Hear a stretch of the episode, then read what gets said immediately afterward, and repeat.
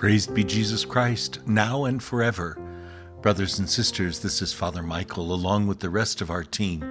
Welcome to the God Minute. On this day, February the 2nd, the Church celebrates the feast of the presentation of the Lord Jesus in the temple.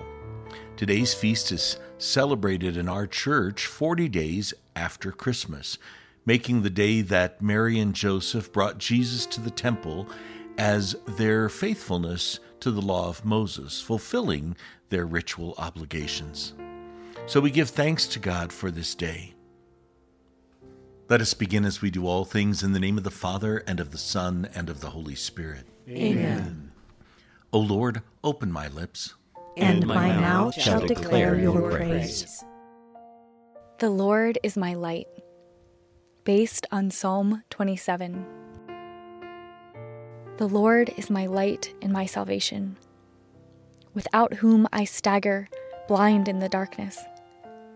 With God, I can face uncertainty with conviction, the known and the unknown with inner confidence.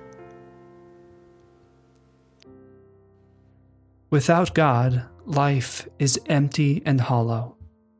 Our souls hunger for something sensed but unknown. In a world of junk food, we starve for the bread of life. The Lord is my light and my salvation. No person or thing will I fear. The Lord is my strength of my life. Of whom should I be afraid? Why do I worry so? With faithfulness and grace, God stands secure. There is nothing to fear. I would have fainted, passed out, given up, had I not seen and believed in the goodness of the Lord. Glory be to the Father, and to the Son, and to the Holy Spirit. As it was in the beginning, is now, and will be forever. Amen. Amen.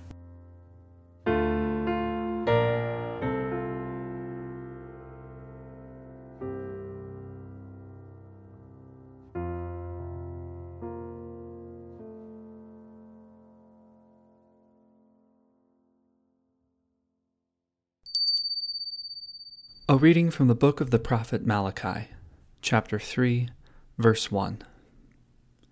Thus says the Lord God Lo, I am sending my messenger to prepare the way before me.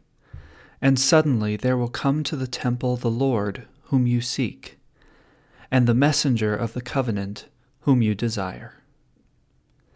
The word of the Lord. Thanks be to God. Today, the Church invites us to reflect on the words of the prophet Malachi as he foretells Christ's presentation in the temple, which we celebrate. In the Old Testament, God dwelled with his people in the temple through the Ark of the Covenant. Sadly, the people were unfaithful to their covenant with God. God then allowed the temple to be destroyed by invaders who took away the ark. When Mary and Joseph present Jesus in the temple, God again comes to dwell with his people there. However, Christ's presentation in the temple signifies something more extraordinary. It signifies God's plan to dwell eternally with his people in their souls. We all become new temples of God in baptism.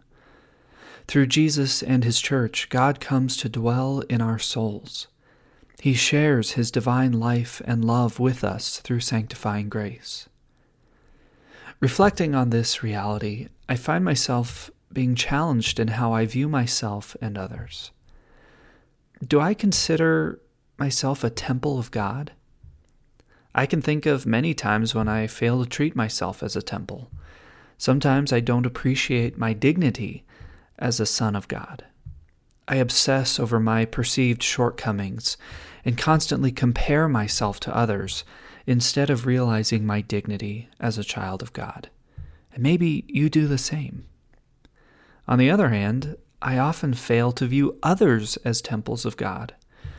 We all must reflect on how we treat others as temples. When we get frustrated with coworkers, we lose our tempers in driving in traffic, or gossip about our family members, we forget that they are created in God's image and likeness as well. So, how do we grow to appreciate ourselves and to revere others as temples of God's presence? Through the prophet Malachi today, the Lord tells us to follow the messenger of the Lord who prepares his way. Who is the messenger of Christ? St. John the Baptist, who preached repentance from sin. To make ourselves a suitable dwelling place for God, we must repent from sin, avoid the near occasions of sin, and accept God's grace in our souls. The prophet Malachi also teaches us to seek and desire the Lord. We must seek the Lord through prayer and grow in our loving relationship with Him in the sacraments. Just as He came to visit His temple as an infant, Christ comes to purify us through prayer and the sacraments.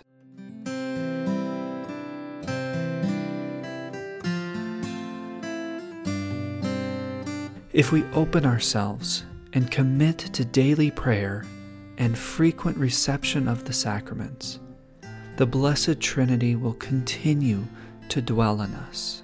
His presence will grow in us. As temples of God, we will all continue to grow in holiness, and we will be able to more fruitfully bring God's loving presence to those we meet. Let the name of Jesus be praised, both now and forever. Amen.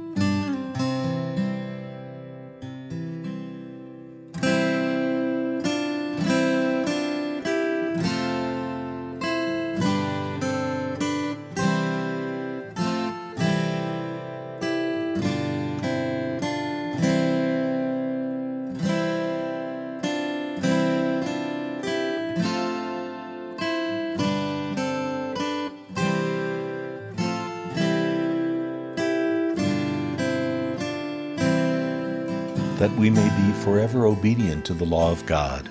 We pray.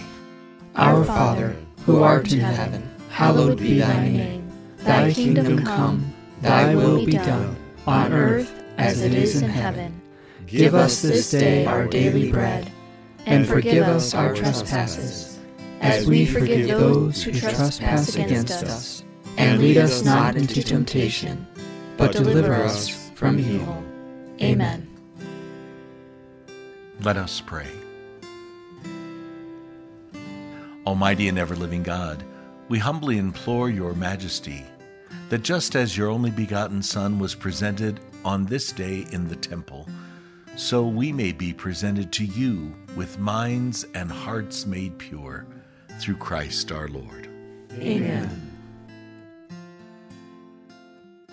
The Lord be with you. And with your spirit. May Almighty God bless you, the Father, the Son, and the Holy Spirit. Amen.